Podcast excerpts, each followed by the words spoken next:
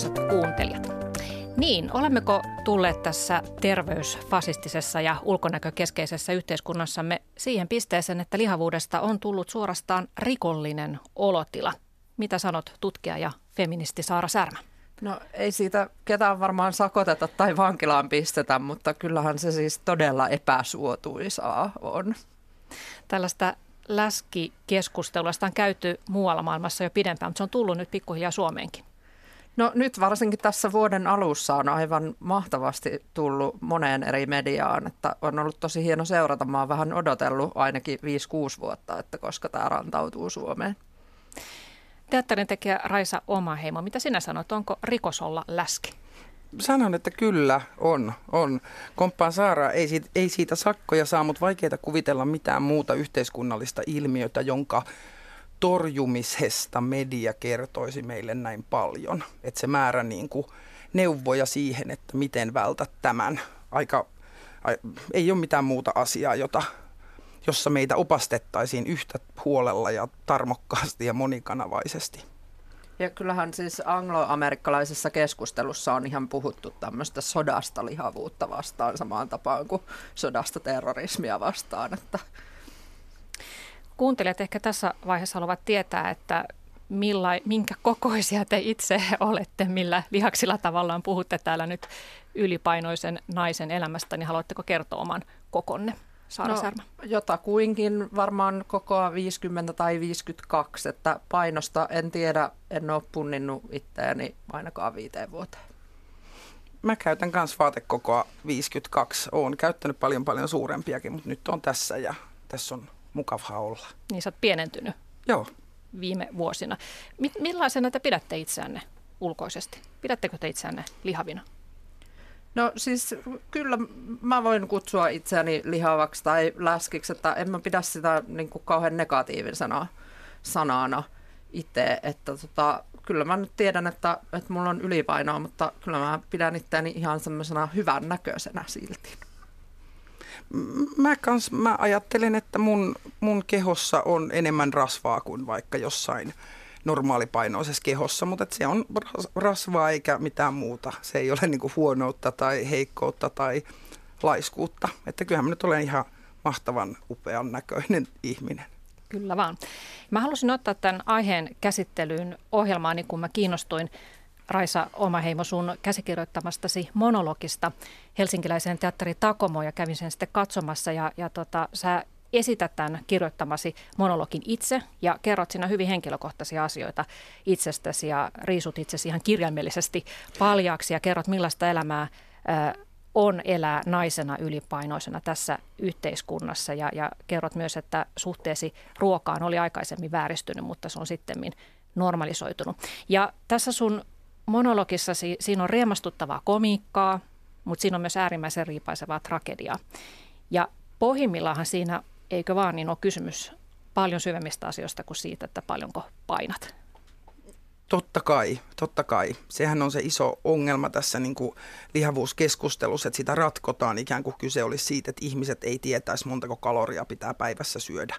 Että eihän tiedon puutteesta ole kysymys, että syömiseen liittyvät problematiikat on kauhean monimutkaisia ja monipuolisia ja niihin vaikuttaa lukemattomat tekijät.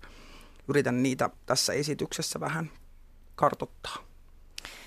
Saara Särmä, sinä olet yhteiskuntatieteiden tohtori, kansainvälisen politiikan tutkija Tampereen yliopistosta ja olet myös feministi ja olet tästä feminismistä tullutkin viime aikoina tunnetuksi. Oot keräillyt blogiisi kuvia erilaisista asiantuntijapaneeleista ja lisät niihin sitten semmoisen humoristisen onnitteluleimän Congrats you have all male panel, eli onneksi olkoon teillä on jälleen kerran koko paneeli vain miesjäseniä. Et tämä, että kuvin näyttää toteen asian, mistä on aikaisemmin yrittänyt sanallisesti puhua, niin se on paljon tehokkaampi keino. Voisitko myös alkaa keräillä että vaikkapa mark- mainoksista tai naistenlehtien kansista sellaisia kuvia, joissa on vain hoikkia naisia ja onko se liian, liian helppo tehtävä? No joo, itse asiassa toi on ihan hyvä idea, että mähän on tehnyt myös siis kollaaseja, että taidetta osana mun väitöskirjaakin, niin kyllä niistä varmaan saisi aika hienoja kollaaseja myös ja niin kuin näyttää se, että kuinka paljon sitä on, sitä hoikkuuskuvastoa, mutta ehkä sitten jotenkin herkullisempaa olisi mun mielestä semmoinen, mitä aika paljon just jossain tota, jenkkiblogeissa on, että, että näytetään niitä toisenlaisia kehoja, näytetään niitä itsensä tyytyväisiä, kauniita läskejä, jotka on onnellisia elämässään ja niitä pitäisi mun mielestä saada lisää, että näkyvyyttä sillä, että meitä on tosi monenlaisia ja se, että miten elää elämäänsä, voiko olla onnellinen, niin ei ole sitä painosta kiinni. Raisa Omaheimo, tässä teatteri Takomos esittämässäsi monologissa, niin siinä tosiaan on varsinkin siinä alkumetreillä komedia. Sä oot muuten armoitettu stand-up-koomikko. Kiitos. ja sä heität siinä huumorijuttua omasta painostasi ja, ja lihavuudesta yleensäkin, mutta onko se sitten niin, että lihavan pitää tavallaan itse ensin nauraa itselleen, ehtiä nauramaan itselleen ennen kuin muut muut tekevät niin. Se tekee sosiaalisista tilanteista turvallisempia. E, niin kuin tämä on ollut mun oma kokemus ja olen, olen kauheasti saanut tästä niin kuin myös katsojilta kommentteja, että he kokee myös näin, että, että se, on, se pitää niin kuin kuitata itse ensin. Sille pitää nauraa itse ekana, jotta se on niin kuin alta pois ja muut ei siihen enää pääse kiinni. Että se on vähän semmoinen niin metatason irvailu tuossa esityksessä, että siinä samalla tavalla ensin kuittaan sen naurulla pois. Mm, vaikka olisi sisällä surullinen olo. Mm. Niin onhan se siis populaarikulttuurissa tämmöinen tavallaan iloisen läskin hahmo on niin kuin se oikeastaan ainoa, ainoa tota, hahmo, jossa sitten on, on lihavia ihmisiä niin kuin laajemmin, että, tai sitten semmoinen tosi surullinen on toinen vaihtoehto, mutta siis se yleinen on just se hauska, lihava, yleensä ehkä mies kuitenkin, nykyään myös naisia on. Kyllä lisään saada tuohon vielä, että mikään ei ole kätevämpi keinoa, keino kertoa elokuvassa, että joku hahmo on tosi paha, kuin että se on tosi läski ja hikoilee. Niin sillä tehdään heti selväksi, aivan hirveä tyyppi. Kaiken lisäksi vielä hikoilee. joo, joo, hikinen läski, huh, Joo, mutta tota, Raisa Omaheimo, ihan toisenlainen sävy tähän sun esitykseen tulee sitten siinä vaiheessa, kun sä alat kerrata ihan semmoisia arkipäiväisiä tilanteita, joissa sulle tuntemattomat ihmiset, miehet, ovat katsoneet asiakseen alkaa kommentoida ilkeästi sun painostasi. Joo, joo se on, se on kauhean niin kuin surullinen ja turhauttava ja vihaseksi tekevä ilmiö. Mun mielestä tämä ei ole ollut tällaista aina. Mun henkilökohtainen kokemus on se, että tämä on niin kuin asia, joka on yleistynyt koko ajan. Ja siis tosiaan kaikki valkoisia suomalaisia miehiä, jotka, ja suurin osa niin kuin selvinpäin, että ihan vaan tahtoo ohi mennessään kertoa, että mä olen niin kuin vitun ruma ja läski. Ja sitten ne jatkaa matkaa, joka on ihan häkellyttävää. Se oikeasti tulee kadulla vaan sanoa joo, joo, joo, joo, joo. Kuulostaa aika uskomattomalta. Se ikään kuin sun oikeus olla olemassa katoaa sen takia, että on ylipainoa. Tai että se on se, niin kuin, että se katutila on niin kuin heidän ja siellä pitää olla heidän kauneusihanteidensa mukaisia naisia. Ja sitten kun tulee, ja kun mäkään en ole semmoinen, mä en niin kuin pienennä itseäni, mä en häpeile itseäni, mä kävelen ylpeästi ja pystypäin ja vien paljon tilaa siitä kadulta. Mä en tiedä, onko se sitten jo jotenkin liian provosoivaa, että mä en niin kuin pyytele anteeksi sitä, minkä kokoinen mä oon. Niin ja onhan siis tietysti feministinä on linkitettävä tavallaan siihen sukupuoleen, että, että kyllähän naiset perinteisesti niin on niin, että naiset ei ole saanut viedä paljon tilaa ja meidän pitää jotenkin olla vähän niin kuin hiljempaa. Kovaääniset naiset on jotenkin pahoja tai usein haukutaan, että hirveä ääni ja jotenkin, että ei saa viedä siis tilaa ei henkisesti eikä fyysisesti, että, että sit se jotenkin on selvästi todella ärsyttävää. Mutta se, että mies katsoo oikeudekseen tulla sanoon tuommoista päin naamaa, niin tota, siinähän tavallaan tulee tämmöinen fiilis, että ikään kuin, että hänellä on siis siihen hänen mielestään oikeus ja sä olet hänen omistuksessa tavallaan. Että onko siinä itse asiassa tapahtunut mitään edistystä kautta historian, että näin hän on aina ollut miehen omistuksessa. Joo, joo, joo, joo. Ja siis tämä alkuvuodesta noussut tämä hashtag kampanja jossa naiset rupes puhumaan kokemastaan se, niin kuin seksuaalisesta häirinnästä, niin sehän on tästä se toinen ääripää. Se on se, että hei, sä oot hyvännäköinen, sä oot haluttava, osoitan sen sille, että, että niin kuin kajoan sun kehoon ilman lupaa. Niin tämähän on vaan se niin kuin toinen pää siitä samasta asiasta, että niin kuin, mm. nimenomaan mun mielestä omistusoikeudesta on, on kysymys.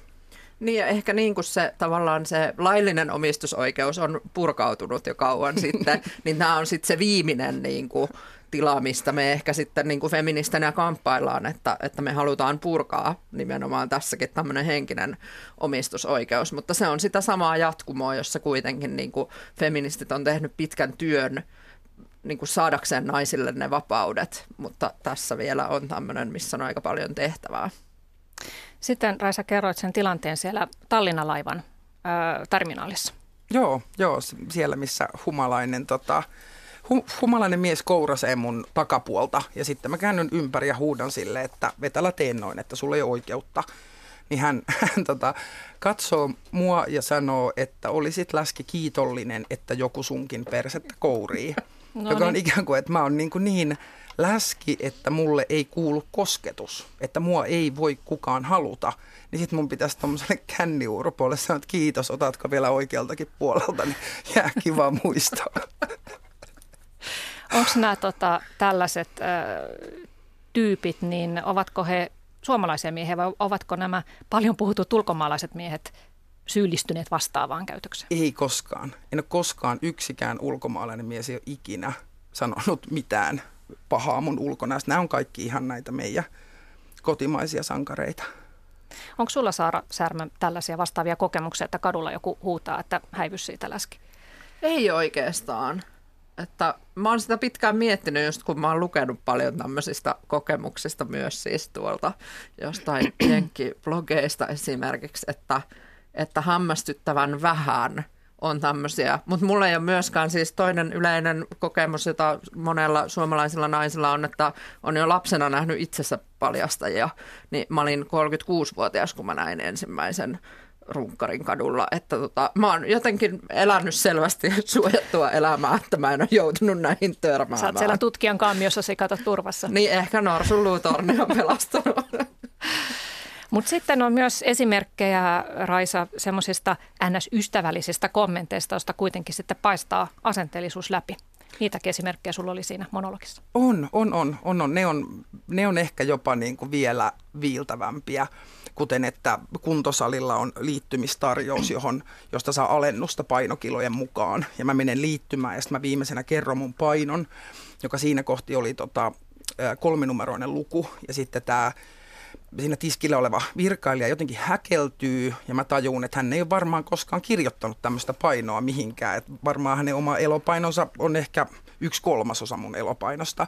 Mutta sitten hän niinku kokoaa itsensä, kun hän on kuitenkin asiakaspalveluammatis ja hän sanoo mulle, että no mut sä näytät tosi onnelliselta kuitenkin. Joka niinku kaikesta tästä niinku läskistä huolimatta mua niinku vieläkin hymyilyttää, että mm. hyvä meininki. Tai toinen klassikko, että sulla on tosi nätti naama. mutta jos sä laihduttaisit, niin saisit vielä nätti. Niin sit saisit niinku oikeasti nätti, mutta mm. nyt sulla on nätti naama. Mm. Toinen on se, että laihtumisen jälkeen kerrotaan, että nyt sä olet tosi kaunis. Että voi miten sä olet mm. kaunis nyt. Niin. niin sehän tarkoittaa, että näytit perseeltä aikaisemmin. Anteeksi. Mutta sitten oli myös, tota, mä nyt käytän tätä sun monologia tässä esimerkkinä, käykää muuten kaikki katsomassa, se on vielä 20. helmikuuta asti Teatteri Takomossa. Niin tota, esimerkkinä, niin siinä oli myös sellainen juttu, että sä kiersit erässä tavaratalossa etsimässä housupukua ja, ja myyjätär sitten kiersi sun kanssa ystävällisesti koko naisten vaateosaston läpi ja tarjosi aina vain sitä kokoa 48 ja sä aina joudut toistamaan, että ei, että mulle ei mahdu koko 48, että mä tarvin isomman. Ja aina hän vaan, että tässä olisi tämmöinen, tämä on koko 48, ei se edelleenkään mahdu. Ja näin te kiersitte koko osaston ja sitten lopulta jouduit poistumaan nöyryytettynä liikkeestä ja myyjätär sitten vain ystävällisesti toivottelee, että tervetuloa uudestaan. Joo, kyllä. Kyllä se on, se on kyllä yksi näitä tämmöisiä ihan niin kuin hirvittävän nöyryyttäviä kokemuksia, jossa täytyy olla tosi piirteä ja iloinen, vaikka samaan aikaan, että se jotenkin olo, että – olen liian lihava tähän tavarataloon. Se on niin kuin ihan kauhea kokemus ja erityisesti kun ei koko 52 ole kuitenkaan, me ei puhuta mistään niin kuin jotenkin sairaaloisen lihavasta. Niin, niin. tai jostain niin kuin satuhahmosta. Että kyllä kun on 52 ihmisiä mm. pyörii Helsingissä ihan niin kuin useita, että mm. miksei heille myös voisi olla vaatetta mm. olemassa. Niin, että tämä tavaratalo ei ole minua varten, niin, tulee sellainen. Joo. Ö, tässä tota, oliko se viime viikolla, niin Ylen nettisivulla kerrottiin tarinaa naisesta, joka kuuli kaupassa, että miten pikkutyttö kysyi omalta äidiltä, että hei, miksi toi nainen on niin iso? Ja äiti sitten kuuluvalla äänellä vastasi, että no, tädille on tainnut ruoka maistua vähän liian hyvin. Mitä sanotte tällaisesta tarinasta? Oletteko kuullut vastaavaa? Onhan toi niinku ihan, ihan niinku, hi, siis niinku kammottava tarina, mutta myöskin musta kauhean kirkas kuva tästä maailmasta, jos me eletään. Että, että mun mielestä ainoa oikea vastaus on tuohon, että täti on ton kokonen, koska se on ton kokonen. Sepä ei mm. meille kuulu yhtään, mennäänpä omille ostoksille. Et ei niinku, mistä me, eihän me tiedetä kestää, miksi kukaan on minkään kokoinen. Siinä on laiha täti, täti on laiha, koska hänellä on syömishäiriö. Et emme niinku, et emme niinku, et niinku, mitä nämä kellekään mm. kuuluu. Et mä ymmärrän, että lapset kyselee, se kuuluu niiden luonteeseen, mutta eikö se ole vanhempien tehtävä opettaa, että se kaikkien painot on ihan oma asia. Niin kyllähän siis tietysti häpeällä on niin kuin vahva tämmöinen sosiaalisen kontrollin funktio, että toihan on niin kuin sitä, että, että jotenkin niin kuin yritetään häpäistä. Mun mielestä se, se on tosi rumaa ja se on huonoa käytöstä, mutta että onhan siinä se joku niin kuin oletus siitä, että, että ketkä on oikeanlaisia ihmisiä ja pitäisi niin kuin mennä siihen ruotuun mm. ikään kuin, mutta ja tämä äiti sitten ilmeisesti pisti itsensä jotenkin yläpuolelle tämän ylipainoisen naisen, että tuossa nyt on tuollainen surkimus, että eipä oteta hänestä mallia. Niin. Mm. Mutta tässä tuleekin tämä surullinen juttu, että miten me aikuiset tartutetaan jo lapsiin tätä asennetta, että ihmisessä on jotain vikaa, jos hän on pyöreä. Ja sitten meillä on näitä kymmenvuotiaita tyttöjä, jotka voivottelee peilin edessä, että mä oon niin läski. Ja tälläkin hetkellä lapsia kiusataan koulussa sen takia, jos heillä on pyöreyttä. Niin siis mä oon ainakin yrittänyt sanoa omille niin kuin naispuolisille ystäville, niin, joilla on tyttölapsia, että, että niin kuin paras asia, mitä voitte tyttölapselle tehdä, on, että älkää koskaan kommentoiko omaa syömistä tai omaa kehoa negatiivisesti sen lapsen edessä, että koska lapsi oppii hyvin pienenä sieltä ne samat asiat. Ja itse olen oppinut aika pienenä sen, että, tai nuorena, että tota, pitää pyrkiä laihduttamaan ja pitää pyrkiä olemaan semmoinen tietyissä mitoissa. Että, että siinä on mennyt mullakin vaikka niin kuin ainakin vuosikymmen siis semmoiseen, että olen ollut raivona, kun on ollut niin kauhea nälkä, kun on joutunut syömään niin kuin, ties mi, mi, minkä dietin mukaisia milloinkin ja mitä jauheita ja mitä kaikkia näitä nyt on ollut, että senkin niin kuin energiaa olisi voinut käyttää paljon paremmin ja voi olla, että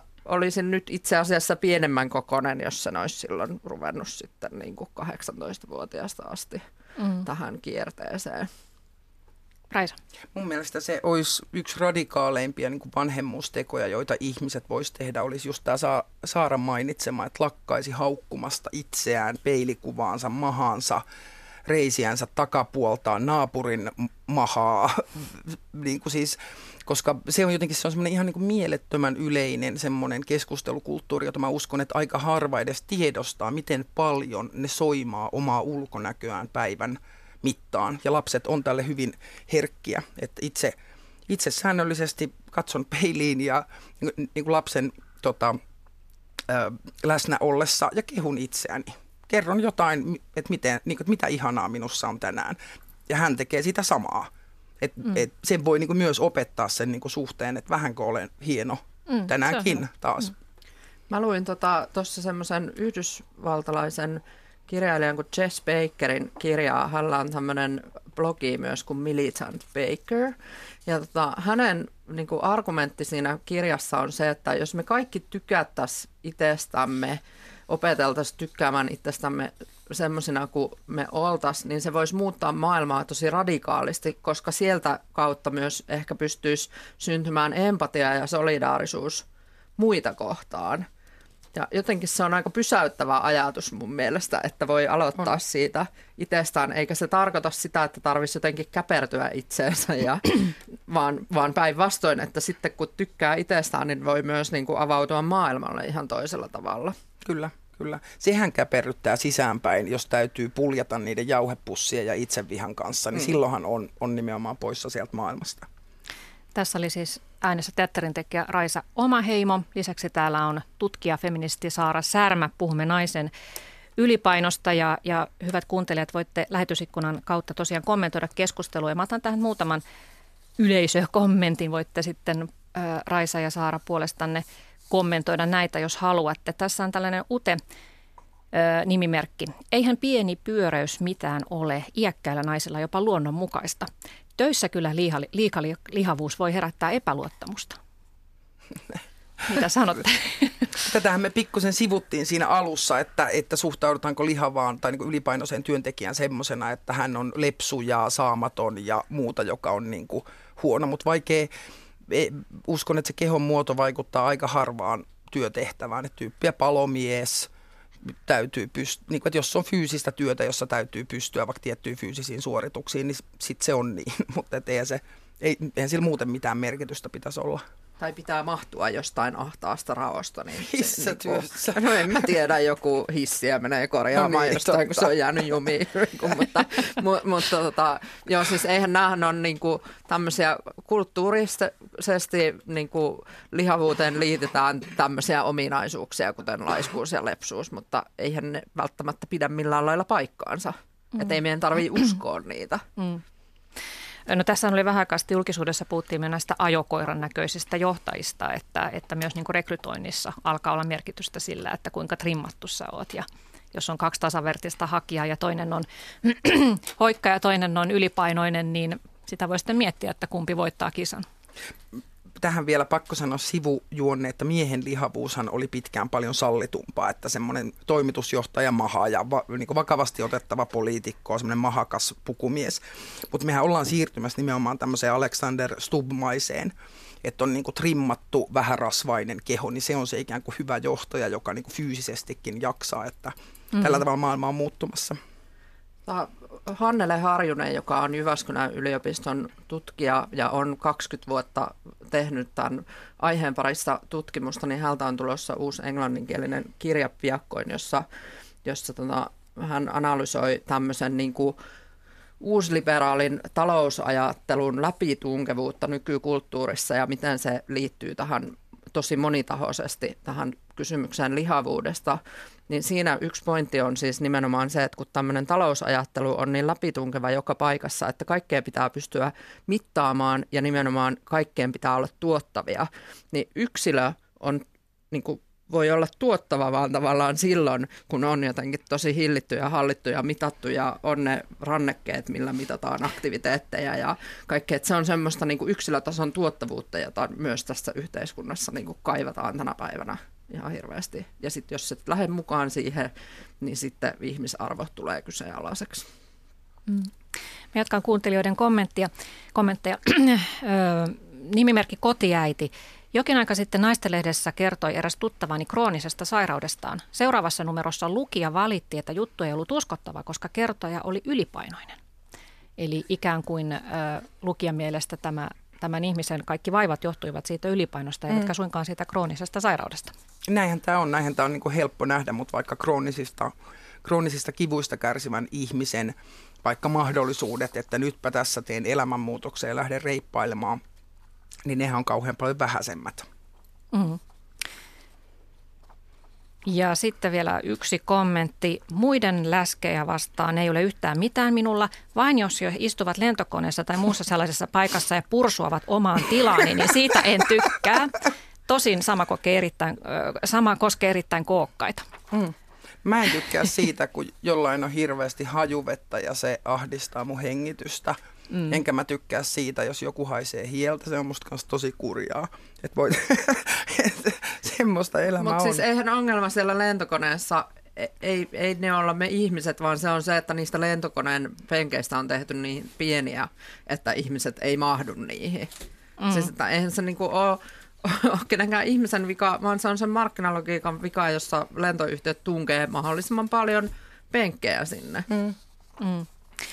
Mutta mennäänpä sitten tähän yhteen, tässä vähän sivuttiinkin tuota, tuota asiaa, että, että, tuota, että myös miehet alkavat olla uhreja tälle ulkonäkökeskeisyydelle, mutta edelleen kuitenkin tilanne näyttää olevan niin, että erityisesti naisen lihavuus on jotenkin negatiivisempi juttu kuin miehen?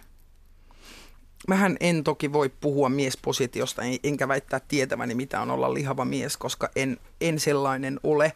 Mutta onhan toki siis selvää, että jos, ihan jos vaikka tarkastellaan niin mediatilan tai kulutustuotteiden näkökulmasta, niin naisillehan niistä on niin kuin valtaosa suunnattu ja ne tarinat kertoo naisista ja ne on tehty naisille. Mm. Niin, jostain syystä naisille selvästi on helpompi myydä niin kuin myös sitten tätä, tätä omaa pahaa oloa ja sitten sen korjaukseen erilaisia asioita, mutta ei se tietenkään niin kuin, ei ole ideaali se, että miehetkin joutuu tähän samaan juttuun ja että nuorten poikien ulkonäköpaineet on tunnetusti niin kuin, ja tutkitusti lisääntynyt, niin, niin ei, ei se ole mun mielestä hyväksyttävä kehitys. Päinvastoin pitäisi päästä kaikki vapauttamaan tästä tilanteesta. Mm. Mutta edelleen on tilanne niin, että jos esimerkiksi naispoliitikko laihduttaa, siitä tehdään juttua, mutta miespoliitikon ylikiloihin ei ylipäätään niin kuin kiinnitetä mitään huomiota. En, en, ihan kuin olisi semmoinen olo, että joku mies miespolitiikan laihduttamisestakin olisi tehty joku juttu. Mutta onhan näistä siis on... Y- yksi juttu joskus. Mutta onhan näitä esimerkkejä. Sirpa Pietikäinen silloin ministeri aikoinaan liho aika voimakkaasti. Niin mä muistan, kun mä luin vaan uudelleen ja uudelleen juttuja, missä on siitä ennen ja jälkeen valokuvia ja käyttää rumia vaatteita ja on lihava. Ja samaan aikaan se teki ministeriduunia. Et niin kuin, ja mä en löytänyt niitä uutisia, että mitä se tekee siellä niin kuin politiikassa. Niin ja ei miespoliitikkoja tarkkailla ollenkaan tuolla. Sitten voidaan tarkkailla jotain niin kuin vanhenemista tavallaan, että kuinka paljon Obama vaikka on nyt niin kuin harmaantunut mm. sinä aikana. Mutta ei mun mielestä semmoista niin kuin, niin kuin ruumiin muotoon liittyvää syyniä ei esiinny mm. Mi- mm. Niin kuin miespoliitikkoja kohtaan juurikaan. Mm. Mutta vielä tästä miesten asemasta, niin kuin Hesarissa oli juttu tästä ajokoiran näköisestä johtajasta, josta on tullut ihanne, niin tässä sanotaan, että, että monille miehille erityisesti voi tulla yllätyksenä se, että nyt myös heidän ulkonäköään arvioidaan ja nimenomaan sillä perusteella, että se jotenkin olisi yhteydessä heidän kyvykkyyteensä hoitaa sitä hommaa. On se varmaan kova paikka, jos se tulee, niin kuin, tai siis onhan se uutta, ei se ole, ei se ole aina ollut näin. Mm. Ja sitten tietysti on kysymys siitä, että mihin se raja vedetään että koska, koska ihminen on tarpeeksi, tarpeeksi ajokoiran näköinen. No, mutta jos me seurataan tätä... Mar- maratonari ei enää riitä, pitää olla triatlonisti. On toikin no. vähän kummallinen metafora mun mielestä ylipäätään, niin kuin toi ajokoiran näköinen. mm, se on niin kuin rasvattomuuteen trimmattu. Mm. Ja jos me seurataan tätä niin kuin naiskehon muodonmuutosta, niin eihän, eihän tästä saa valmista. Eihän se niin kuin valmistu millään. Että sitten kun on laiha, sit pitää olla niin kuin lihaksia. Sitten kun on lihaksia, on liian pienet rinnat suhteessa siihen muuhun kroppaan ja ne pitää korjata. Niin se on ikuinen projekti. Niin nythän on keksitty tämä ongelma, tämä laihat läskit. mm. eli, eli ne, joilla ei ole lihaksia, mutta on sitten niinku liikaa, vaikka on laiha ja on sen tavallaan kauneusihanteen mukainen, mutta sit sitä niinku rasvaa on kehossa kuitenkin liikaa. Mm. Että niin se liittyy tuon terveysfasismiin, että mm. se ei mm. tosiaan riitä vielä, vaan sitten pitää olla niinku poveria lihaksissa ja Kyllä. Fitness, fitness-malli suunnilleen. Kyllä. Mutta mä vielä palaan hetkeksi tuohon tähän kaduilla huuteluun, niin sä sanoit Raisa, että se on sun kokemuksen mukaan lisääntynyt tässä viimeisten noin viiden vuoden aikana. Niin mihin se liittyy? Miksi se on lisääntynyt? Mä oon tota niin pohtinut ja pyöritellyt ja kyllä mä aika paljon mä koen, että se linkittyy täm, tähän meidän koventuneeseen yhteiskunnalliseen ilmapiiriin, että meillähän niin myös mediassa hyvin kritiikittä ihmiset saavat kertoa, mitä haluavat, niin kuin, niin kuin ihan niin kuin poliitikot ja muut, niitä ei mitenkään kyseenalaisteta anonyymeillä keskustelupalstalla. Kuka tahansa saa tuottaa niin kuin semmoista tekstiä, jo, niin kuin joka olisi ollut kymmenen vuotta sitten ihan niin kuin pöyristyttävää. Niin kyllähän tämä kaikki luo semmoista maastoa, että ikään kuin että se sananvapaus on niin kuin yhtäläisyysmerkit siihen, että, että mä saan sanoa kelle vaan, mitä vaan tulee ikinä mieleen. Mm. Ja jotenkin, että ollaan tosi kaukana mistään semmoisista hyvistä käytöstavoista, kunnioittavasta kohtelusta. Mm. Että se somessa huutelu on siirtynyt jo kaduille. Mm-hmm. Niin, kyllä se siltä jotenkin vaikuttaisi. Tietysti varmaan sitä aina on ollut sitä kaduilla huutelua ja ainahan siis ihmiset on ollut myös huonokäytöksisiä, mm. että, että ei tietenkään pidä mun mielestä liikaa ajatella, että nyt vaan yhtäkkiä niin kuin jotenkin mm. ka- kaikki on ruvennut käyttäytyä miten sattuu. Mm. Mutta on se jo, jotenkin niin kuin mun mielestä siis todella huolestuttavaa, että miten ilkeitä ihmiset on toisiaan kohtaan. Että mä oon itse yrittänyt paljon puhua siitä, että, että kiltteys on kuitenkin kaikista radikaaleinta. Enkä tarkoita kiltteydellä siis sitä, että pitäisi antaa kenen tehdä mitä vaan, vaan mm. nimenomaan semmoinen niin kuin hyvä käytöksisyys toisia mm. kohtaan. Mm voisimme kaikki siis radikalisoitua niin. ja muuttua kilteiksi. Kyllä. Mutta kun puhutaan ylipainosta, niin on pakko hiukan sivuta kuitenkin myös sitä laihduttamista. Mm. Mikä Raisa Omaheimo ja Saara Särmä on teidän oma suhteenne laihduttamiseen ja millainen historia sen saralla teillä on? mulla on vähän vastaava kuin mihin Saara viittasi aikaisemmin, että olen varmasti niin kuin joka Jumalan dietin käynyt niin kuin läpi elämässäni ja jotenkin odottanut, että ne niin kuin ratkaisivat, ratkaisisivat kaiken. Ja mun kokemukseni mukaan Nutrilet tai tämmöinen vastaava jauhekuuri, niin se opettaa syömään jauheita. Se ei opeta, miten lisäät kasvisten määrää, se ei opeta, miten kuuntelet kehosi kylläisyyttä tai syöt nälkäisenä ja lopetat, kun olet kylläinen. Se ei opeta niin kuin, tunteiden hallintaa, se opettaa niitä, niitä niin kuin jauheita. Että kyllähän niillä paino saa alas, mutta kun ne perus palikat, eli se koko se niin kuin ruokasuhde ja se, että, että mitä syö ja miksi syö, mihin tunteeseen syö esimerkiksi. Että jos se on niin kuin sikin sokin, niin ei se sillä Nutriletillä niin kuin ratkea. Että sillä saa aikaa vaan semmoisia valtavia niin kuin jojo, jojo-laihdutuskierteitä, joissa sitten palaa aina vähän vielä painavammaksi kuin mikä oli se paino, josta lähti.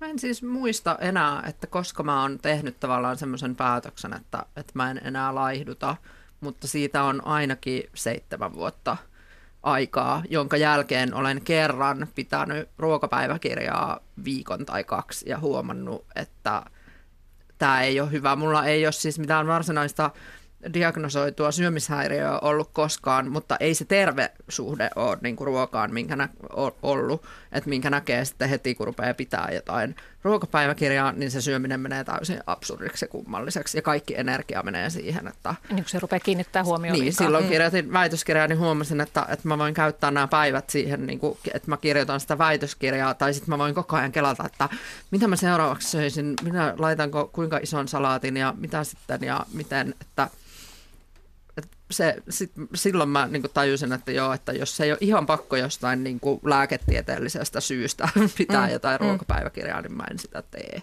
Mä kanssa näen, että ne laihdutusjauheet on niin perusteltuja, jos vaikka on pakko tehdä leikkaus pian ja leikkauksen turvallisuus paranee, kun saadaan tosi nopeasti painoa alas niin kuin sairaalaolosuhteissa valvotusti medikaalisista syistä, niin se on musta niin kuin pätevä syy siihen, mutta ei ne niin kuin kenenkään normaali arkeen tulisi kuulua, että joku toffeen makunen aterian korvike, patukka. Mitä? Syö ruokaa ihminen, äläkä toffee patukkaa.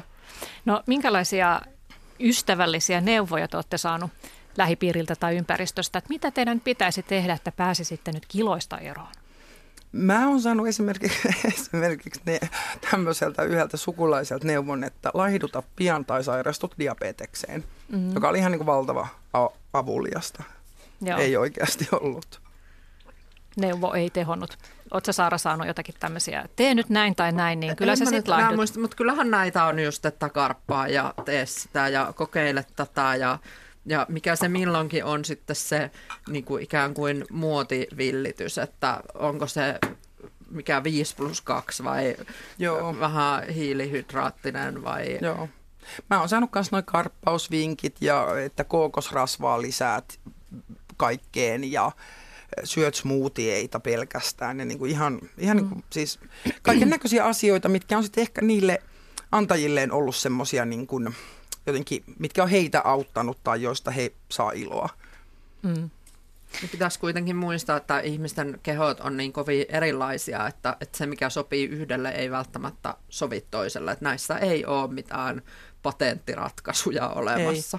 Ei. Ja siis en myöskään väitä, että tämmöiset ihmiset olisi ilkeitä tai pahoja. Että ihan varmasti siellä voi olla vaikka huolta, huolta terveydestä, huolta jaksamisesta, niin kuin tämmöisestä, että ne on ihan niin kuin, kuin vilpittömiä au, niin kuin auttamiseen tähtääviä asioita, mutta että musta se olennainen olisi kysyä vaikka läskiltä, että mit, et, niin kuin miten sä voit sun kehossa, mitä sä haluaisit tehdä, mikä sua jeesaisi, niin kuin, jotta mm. läski voisi sanoa vaikka, että tuu munkaan uimaan, että, että musta on tylsä mennä yksin.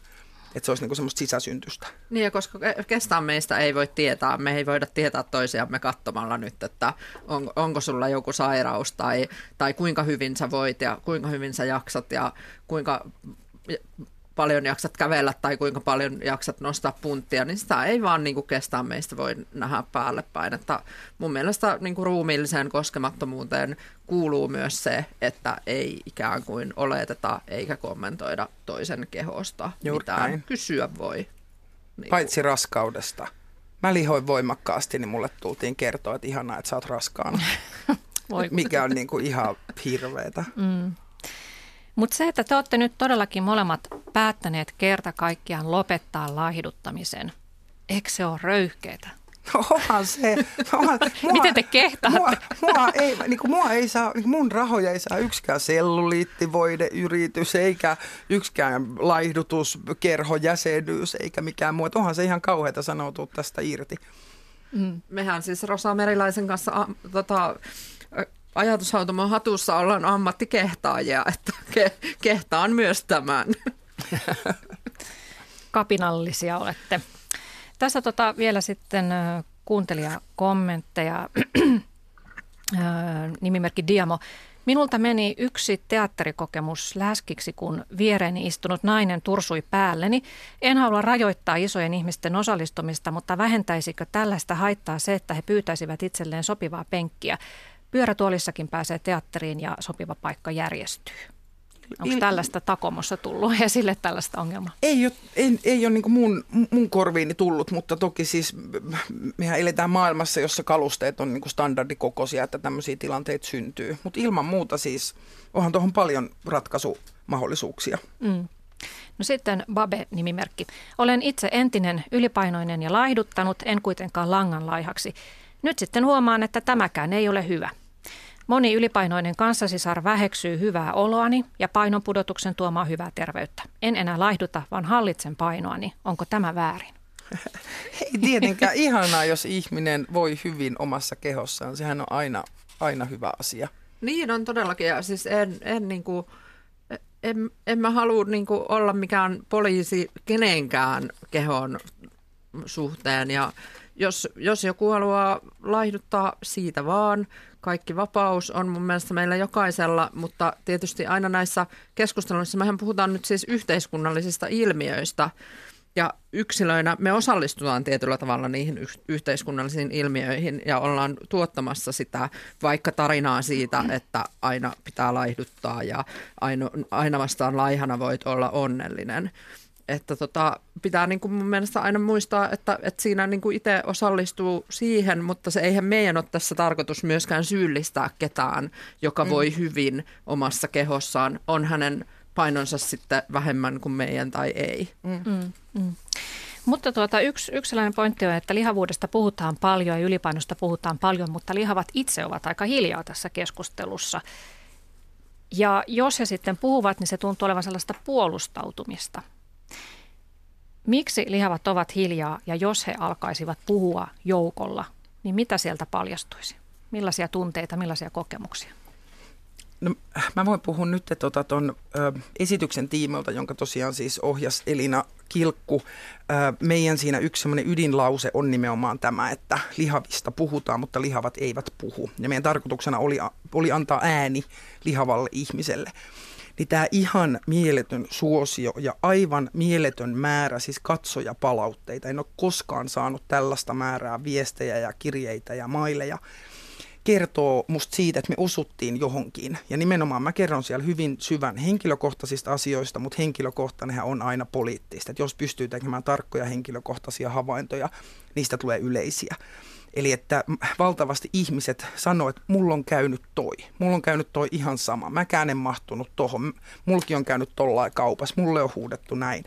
Että mä uskon, että se tällä hetkellä lihavien ainoa, ainoa niin narratiivi mediasta tilas tuntuu olevan selviytymistarina ja ne on niin ex-läskit, jotka kertoo, ennen oli läski, nyt menee hyvin. Mm. Niin ikään kuin tämmöiset tarinat siitä surusta tai osattomuudesta tai yksinäisyydestä tai häpeästä tai miellyttämisen halusta tai muusta, niin näitä ei ole ollut. Ja sitten toisaalta myös siis siitä, että on rauhassa kehonsa kanssa. Kyllähän tuo esitys kertoo myös siitä, että miten voi olla ihan rauhassa ja onnellinen. Niin sekin on niin vastannut johonkin, selvästi johonkin tarpeeseen. Että tämän takia me just siis tota, järjestetään niin mahdollisuuksia lisäesityksiin tällä hetkellä, koska tonne olisi vaan tulijoita enemmän kuin mahtuu penkkeihin. fyysisesti. Ja sitten kyllä, just nämä sitten esimerkiksi tämmöiset kadulla huutelukokemukset ja muut, niin, niin niitä kun tulisi esimerkiksi lisää, niin ei voi ainakaan kukaan sitten kyseenalaistaa niin kuin joku jossakin kommentissa teki, että eihän tuommoista tapahdu, mm. koska mä en ole nähnyt sitä. Mm. Et en tiedä kuinka paljon niitä ääniä tarvitaan sanomaan se, että sitten hänkin uskoisi, että näin, näin voi todellakin olla, vaikka mm. se ei ole niin kuin oma kokemus. Mm. Mutta että tavallaan siinä on mun mielestä sitä myös semmoista valtavaa voimaa, että mitä enemmän minkä vaan ihmisryhmän, jonka ääni ei yleensä kuulu, niin se tulee kuuluviin ja tulee ne kokemukset esiin, niin, mm. niin se monipuolistaa jo kuitenkin sitä, että millaisia mahdollisuuksia olla ihmisenä tässä yhteiskunnassa mm. on. Häpeä, yksinäisyys, itseinho, nämä on tämmöisiä tunteita, joita tässä läskimonologissa tulee myös esille ja, ja sä kerrot Raisa siinä riipaisevasti myös semmoisesta tunteesta, että kun sä oot yrittänyt oikein reipastua ja mennä uimahalliin ja sä oot päättänyt kerrankin ostaa riittävän ison pyyhkeen ja ostaa tuotteen nimeltä kylpyn lakana, mutta sitten päästyäsi uimahalliin, niin sä saat siellä arvostelevia katseita ja, ja pikkupojat suorasukaisesti pilkkaavat sua läskiksi. Ja sä huomaat sitten, että se vartavasten ostamasi kylpylakanakaan ei riitä ympärillesi. Ja sitten sä palaat kotiin ja syöt kaksi sipsipussia putkeen ja sitten sä inhoat itseäsi. Joo. On. Ja, joo, ja tästä päästäänkin sitten siihen, että, että lihavuudesta on vaikea päästä eroon vain syömällä lautasmallin mukaisesti, kun siellä on siellä voi olla monenlaisia syitä takana. Siellä voi olla, kau- siis, siis onkin kauhean niin kuin monenlaisia syitä. Että niin kuin aikaisemmin sanoin, että tietoa ei, ei puutu, mutta että on, on paljon pohtinut esimerkiksi tätä, mitä Saara kuvasit sitä, että mitä mitä tekee se vuosikausien höpölaihdutus höpö, höpö tuotteilla ihmiselle ja sille niin kuin ruokasuhteelle. Et esimerkiksi olen törmännyt paljon siihen, että ihmisten on, esimerkiksi niin kuin kroonisten laihduttajien on hirveän vaikea tunnistaa nälän tunnetta tai tunnistaa niin kuin semmoista normaalia, tervettä, pientä nälkää, koska on tottunut siihen, että se nälkä on jotain, mitä vaan pitää kestää jotenkin, koska se liittyy noihin moniin. Ja sitten, koska sitä ei ole, ei ole, ei ole hyvää tajua siitä, mikä on kylläisyyden tunne tai muuta. Sitten on tunnesyöminen kokonaan vielä eri asia, se, että miten niin kuin voi, voi kaiken näköisiä tunteita niin kuin dumpata sisäänsä ahtamalla ne niin kuin ruokana alas, jos ei niiden kanssa pärjää tai että jos ei ole syystä tai toisesta saanut niin semmoisia keinoja, että niiden kanssa osaisi olla ja elää. Mm. Tunnistatko näitä Saara? Joo, tunnista ilman muuta just erityisesti siis tämän, että ei, ei tunnista niin kuin sitä nälän tunnetta, koska on niin tottunut siihen, että pitää vaan kurinalaisesti kestää se, että on ihan raivona koko ajan, koska on ihan mm. nälkiintynyt. Mm. Mm. Ja sitten se alkaa väärällä tavalla pyöriä sen ruoan ympärillä. Niin, ja sitten siinä tulee myös se, että kun niin kuin, sillä kurittaa itsensä ja luovun tästä tuosta ja tuosta ja en syö tota, sitten kun syö yhden jonkun väärän asian, niin sitten tulee se, no ihan sama läskiksi meni kuitenkin. Mä niin ha, haen pizzan. Joo, että antaa mennä vaan. niin. Joo. Mutta meillä on tosiaan täällä studiossa feministi Saara Särmä, niin pitää ottaa myös tämä feministinen näkökulma tähän ö, mukaan. Mitä lihavuus ja syömishäiriöt ovat feminismin näkökulmasta? Mistä ilmiöistä puhutaan? No siis hirveän monimutkainen kysymys tietysti, että, että mitä kautta sitä nyt lähtee, lähtee tota, lähestymään. Ja siis onhan tässä nyt sivuttukin tätä mm. tavallaan näitä sekä kauneusihanteita että sitten sitä, että naiset ei saa ikään kuin ottaa tilaa yhteiskunnassa. Että nämä on kaikki feministisiä kysymyksiä ja nykyfeministisessä keskustelussa semmoisessa, mitä mä seuraan, niin on tosi paljon semmoinen mun mielestä positiivinen suhtautuminen nyt tullut just siihen, että, että pitää voida olla kaikenlaisia kehoja ja nimenomaan, että tämä ruumillinen koskemattomuus ulottuu myös siihen, että, että ei kommentoida toisen kehoa, koska ei voi just tietää sitä, että, että kuinka terve tai, tai muuta toinen ihminen on. Mm. Että, että tota, että tavallaan siis kysymys on niin kuin naisen kontrolloimisesta samasta asiasta, mitä kautta historian tapahtunut, Joo, vaaditaan naista muuta. lahjoittamaan. Ilman muuta. Mutta jos me naiset vapauttaisimme itsemme kaikista näistä vaatimuksista, niin kuin te olette nyt itse asiassa vapauttaneet itsenne, niin Öö, mihin sitten, mitä tapahtuisi, mihin se energia voisi suuntautua? No sitä mä oon ainakin saanut ihan tosi paljon aikaiseksi tässä niin kuin aktivismin saralla ja, ja väitöskirjan ja, ja muuta, että, tota, että, että kyllä mun mielestä semmoisen, senhän voi jokainen kanavoida mihin haluaa, mutta tavallaan, että jos yhteiskunnallisen vaikuttamisen esimerkiksi kanavoitaisiin kaikki se energia, mitä nyt menee siihen syömisen miettimiseen ja, ja niin kuin sen urheilun miettimiseen, mm. niin, niin tota, kyllä, varmaan saataisiin aika isoja muutoksia aikaan. Niin siis maailma voisi muuttua, jos naiset mm. lopettaisiin laihduttamiseen ja keskittyisivät muuttamaan yhteiskuntaa. Todellakin, ihan vaikka lähtien siitä, että ne rahathan, joita pyörii tässä laihdutuskuntosali bisneksestä niin kuin maailmanlaajuisesti, ne on miljardeja. Mitä mm. jos naiset laittaisi kaikki ne rahat johonkin eri asiaan, niin kuin tekemään jotain muuta, niin mm. meillä olisi ihan mahtavat pääomat lähteä kehittämään vaikka mitä. Mutta onko naiset sitten heikkoja? Että he ostavat näitä laihdutustuotteita. He ovat helppo uhri no kaupalliselle ei. maailmalle. niin, en Eivätkö tiedä. naiset saa syyttää itseään siitä, että he suostuvat ostamaan ja suostuvat niihin laihdutusvaatimuksiin ja mollaavat itseään? No aika harvallehan se on siis semmoinen jotenkin niin kuin tietoinen valinta, että kyllähän nämä on kulttuurisia rooleja, joihin meitä ajetaan ja jos vaikka kulttuurillisesti niin kuin ihan pikkutytöstä asti opetetaan tiettyä toimintatapaa, niin sehän olisi, se on niin kuin tosi vaikea asia päästä siitä niin kuin irti ja erilleen, että se ei, ei, ei missään nimessä naiset ole heikkoja. Niin just sanoisin ihan tota samaa, että siis kulttuurinen tämmöinen paine on kyllä niin vahva, että ei se, ei se niin kuin että, että ehkä vaatii niin kuin jotain poikkeuksellista, että pystyy vastustamaan sitä, että jos niin kuin maailman yksi vaikutusvaltaisimmista, vaikutusvaltaisimmista ihmisistä Oprah Winfrey, joka toki osti niin kuin näitä painonvartijoiden osakkeita ja nyt meni sitten painonvartijoiden mainokseen ja sanoo jotenkin, miten hän sanoo, sä muistat uh, be, be the best you tai jotain be the best ole, you ole can itse, be. Ole niin, paras ole versio paras itsestäsi. itsesi laihduttamalla. Mm. Ja siis hän on, niin kuin, voidaan sanoa, että hänen ansio pitkälle on, että Obama on valittu presidentiksi mm. esimerkiksi. Mm. Niin, tota, tai jos hän valitsee kirjakerhonsa jonkun kirjan, niin se tulee myymään ihan järkyttäviä määriä. Mm. Että, mm. että tavallaan hänellä on semmoinen vaikutusvalta. Ja silti hänkin jolla on pitkä julkinen laihdutushistoria, niin on sitä mieltä, että hän ei ole niin kuin riittävä. Mm. Et jos hän sanoisikin että naisille, että hyväksykää olla. itsenne, niin, niin se olisi mm. ihan erilainen niin. viesti. Mutta tässä tullaan nimenomaan markkinatalouteen ja kapitalismiin. Jos hän sanoisi niin, niin painonvartijat menis konkkaa, niin kuin mm. tulisi mennäkin, niin kuin Suomessa jo meni. Mm. Tyytyväiselle ihmiselle on vaikea myydä mitään. Näin juuri. Sehän on se. Mutta mihin nainen sitten tarvitsee niitä ylimääräisiä kilojansa? jos ajatellaan nyt vaikka tälleen feministisestä näkökulmasta, niin miksi niitä sitten tarvitaan? Siinä on joku syy. Tuossa on tuossa tota, esityksessä lainataan äh, feministiteoreetikko Susi Orbahia, joka kirjoitti 70-luvulla kirjan Fat is a Feminist Issue, niin siinä tämä Orbah esitti sellaisen niin kuin teesin siitä, että että se lihavuus on niin kuin jo, niin kuin, että, se, että se palvelee jotain merkitystä naiselle, että sen takia nainen ei pääse siitä eroon ennen kuin se ymmärtää sen, että mihin se tarvitsee sitä. Ja se siinä niin kuin visioi, että lihavuus esimerkiksi suojaa kilpailulta. Se suojaa siltä, että ei tarvi pohtia, että onko kaunein huoneessa, koska ei koskaan ole. Se niin kuin vapauttaa siltä.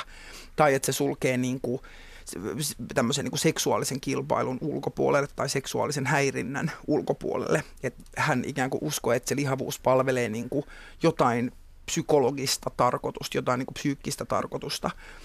Ja, ja se on se asia, mikä pitää selättää ja sen jälkeen ne kilot lähtevät pois. Et ikään kuin se oli antilaihdutuskirja. Mutta toihan siis selvästi niin kuin, tavallaan se kokemus, sun kokemukset esimerkiksi siitä, että se ei suojele mitenkään siltä häirinnältä. Ei, ei, myöskään, että. Et, et, en mä, tiedä, mä en ole siis sitä Orpahia mm. lukenut ja enkä ole lukenut mitään kritiikkejäkään siitä, että en osaa siitä sen enempää sanoa, mutta vähän se kuulostaa joltain niin kuin yksinkertaistamiselta mm. myös. Ja tämä oli nyt myös yksinkertaistettu niin, niin. Selostus. Mm. Milloin me mahdetaan päästä sitten sellaiseen yhteiskuntaan, että esimerkiksi TV-sarjan tai elokuvan päähenkilö, nainen, voisi olla itsevarma, seksikäs, tyylikäs ja ennen kaikkea itsensä tyytyväinen lihava? Toivottavasti mahdollisimman pian. Toivotaan. Toivoa an, antaa se, että meillä ei ole enää kiintiöhomoja, niin kuin silloin 80-90-luvun vaihteessa oli aina yksi kiintiöhomo, jos ei ollut mitään muuta ominaisuutta kuin homous. Mm-hmm. Ja nyt meillä on hahmoja, joille se homous on vain yksi ominaisuus heidän niin kuin muussa niin, meiningissään. Niin tämä antaa toivoa sille, että me saadaan kohti jotain vähän moni ulotteisempia läskejäkin kuin jotain hulluja sarjamurhaajia. Niin, että lihavalla voi olla jotain muitakin luonteenpiirteitä. kuin läskiys. ja mut, hiki. Mutta jos vielä tästä, niin aivan, tästä tuota feminismistä, niin miksi naiset sitten itse syyllistyvät siihen, että he haukkuvat jopa toisiaan? Aivan julmasti. No, Se ei siis ole pelkästään mie- miesten juttu, vaan myös naiset haukkuvat itseään, mutta myös toisiaan.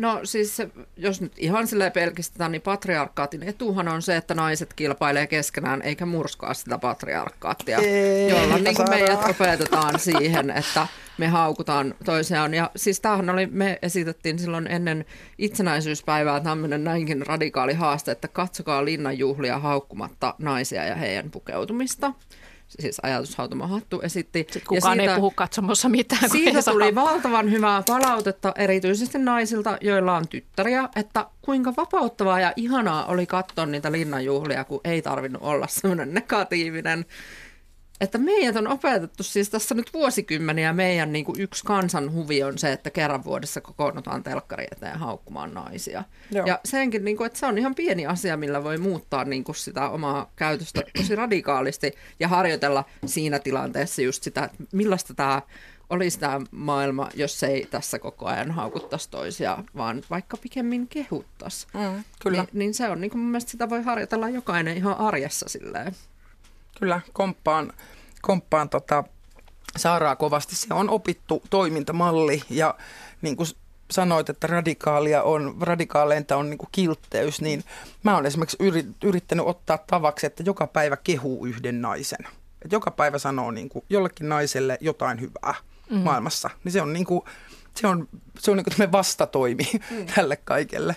Mutta saako se kehu olla sitten sellainen, että sä onnittelet kanssasisartasi, joka on onnistunut laihduttamaan, että hei hienoa. mä, mä en koskaan puutu kenenkään kehon muutoksiin, kun mä oon vakaasti sitä mieltä, kun mä en voi tietää, mistä on kysymys. Et kun mä en mm. voi tietää, että onko jollain vaikka uusinut syömishäiriö tai onko hän kemoterapiassa, josta hän ei halua mm. puhua, tai onko hän saanut keskenmenon jotenkin – niin kuin pidemmällä olleesta raskaudesta. Mä en onnittele siitä, mutta mä voin sanoa, että näytät hyvinvoivalta tai ihana takki tai mm. Mm. mitä Aivan. ikinä. Mm. Sama, siis on ihan samaa mieltä ja just, että, että, että, että mielikuvitusta peliin, että mitä muita asioita voi sanoa. Kyllä, mm. ja paljon voi. Mm. Mutta jos ajatellaan sitä, että laihduttanut ihminen itse on sitä mieltä, että mä voin nyt paljon paremmin, mulla on paljon enemmän energiaa, mulla on, ehkä voi jotkut krooniset sairaudet jopa ö, selvitä niistä ilman lääkitystä ja on kaikkien puolin onnellinen, että nyt mä voin ostaa mm. paremmin istuvia vaatteita ja niin edelleen, niin miksei sitä saisi onnitella? No jos hän itse sanoo näin, niin sit voi, totta kai siinä voi sanoa, niin. että, että no onpa sulle mahtava juttu. Niin, että eihän, eihän siinä mitään, mutta eihän me voida tietää näitä asioita ennen kuin hän on kertonut sen, että näin on. Niin. Mm. Ja siis ilman muuta sehän on mahtavaa, että ihminen voi hyvin. Ja sitten voi sanoa, että, että, että susta huomaa, että sä oot ihan mega-energinen, näytät tosi valosalta ja piirteältä ja hyvältä. Okei, muistamme nämä neuvot. Mutta tota noin, niin tähän loppuun vielä, niin Raisa Omaheimo, niin äh, sulla on syntynyt uudenlainen suhde sun kehoon. Ja Kyllä. sä oot ihan erilaisista asioista nykyään tyytyväinen kehossasi kuin aikaisemmin. Kerropa siitä. Joo, siis mä oon, oon lakannut ka, niin mittaamasta ja katsomasta mitään senttejä ja kiloja, mutta mua kiinnostaa toiminnallisuus. Mä oon kauhean iloinen siitä, että ennen jaksoin kävellä vähemmän, nyt jaksan helposti kävellä tuntikausia reipasta vauhtia ja sitten tulee ihana olo, kun liikkuu ulkona. Tai että mä jaksan kantaa kauppakassit tai jaksan juosta pulkkamäkeä ylämäkeen. Nämä on ihania asioita. Tai jaksan tanssia läpi yön. Mm. Tai ei ole hartiat jumissa koko ajan, kun istuu koneella, niin. koska niin. on vähän jotenkin treenannut mm. yläkroppaa. Mm. Eli liikunta ja lihaksista huolehtiminen on mm. hyvä juttu mm. totta kai meille kaikille. Öö, jos nyt sitten joku kaiken tämän jälkeen vielä haaveilee siitä, että ensi kesänä olisi se bikinivartalo, niin Raisa oma heimo, miten se hankitaan? Bikinivartalon saa tosi hyvin niin, että on vartalo ja sitten laittaa siihen bikinit. ja sitten lähtee rannalle. Uh, radikaalia. Onko sulla Saara Särmä ja jos, vielä? Ja jos ei halua pikineitä, niin laittaa sitten jonkun asun, missä on mukava olla ja menee sinne rannalle nauttimaan auringosta, jota toivottavasti ensi kesänä on tosi paljon. Hyvä. Kiitoksia Raisa Omaheimo ja Saara Särmä. Kiitos, Kiitos paljon. kuuntelijoille Kiitos. ja hyväksyntää ja elämän iloa kaikille.